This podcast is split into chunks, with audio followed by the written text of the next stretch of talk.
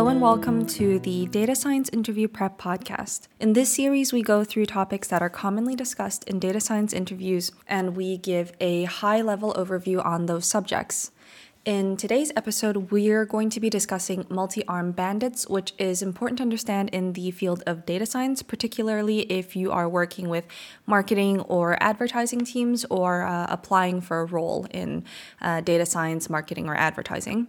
Before we dive into the technical details, let's set the stage with a bit of a fun analogy. And if you are a frequent listener of our podcast, you'll know that uh, we're a big fan of using analogies. So imagine that you're in a casino and you see a bunch of slot machines, and all these slot machines, they have levers on them, right? So you can think about those um, casino games where you pull the lever and something happens.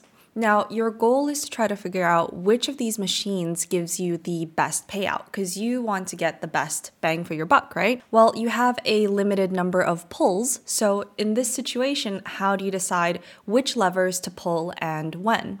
So this essentially encapsulates the concept of multi-armed bandits, or rather why uh, multi-armed bandits are useful. So in data science, we use multi-armed bandit algorithms to solve exactly this type of problem that we just uh, discussed with the casino and the slot machines. Instead of slot machines, though, in our real-world business setting, we have a set of different strategies or options, and our goal is to find the best one with uh, limited resources like, you know, our company's time uh, or our money, uh, our company's money, right?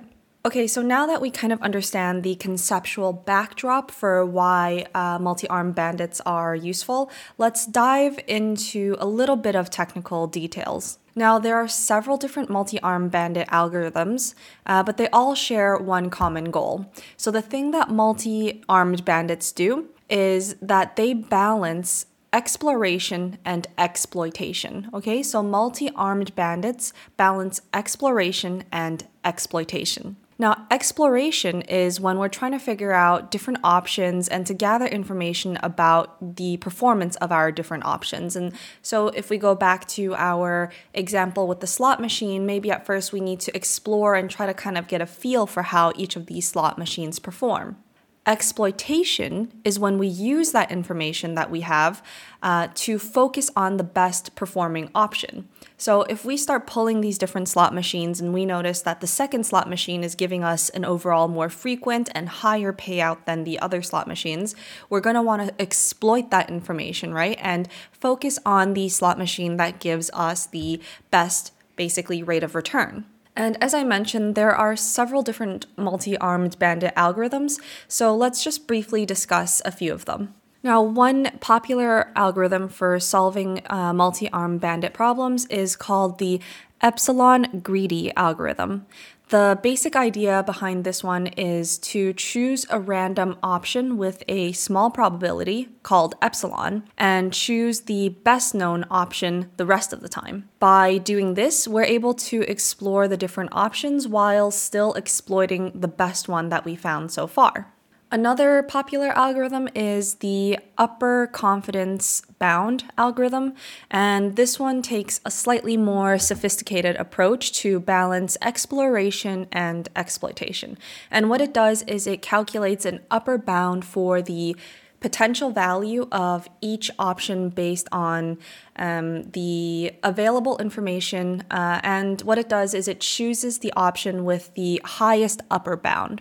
So as we're running this, we gather more and more information about each option. And as we gather more and more information, the bounds become tighter, which lets us to kind of more accurately uh, focus on the best performing options. And there is also something called the Thompson sampling algorithm. Uh, and what this one does is this algorithm takes a more, like, it takes a probabilistic approach to the um, multi-armed bandit problem. And instead of calculating, like in the previous example, instead of calculating an upper bound, uh, Thompson sampling maintains a probability distribution over the uh, potential values of each of our options. And at each step, it samples from these distributions, and uh, it then chooses the option with the highest sampled value. So in this way, we explore options with high uncertainty while also exploiting the options with the high expected values. Now, there are many algorithms and variations, but I'd say the key takeaway here is that multi-armed bandit algorithms, what they do is they help us to make smart decisions in situations where we might have limited information, um, limited time, limited resources. And they also have a super wide range of applications in data science, as I mentioned before, particularly if you're doing A B testing, online advertising, uh, recommendation systems. If you're working with any marketing teams, this can be uh, super valuable to know about.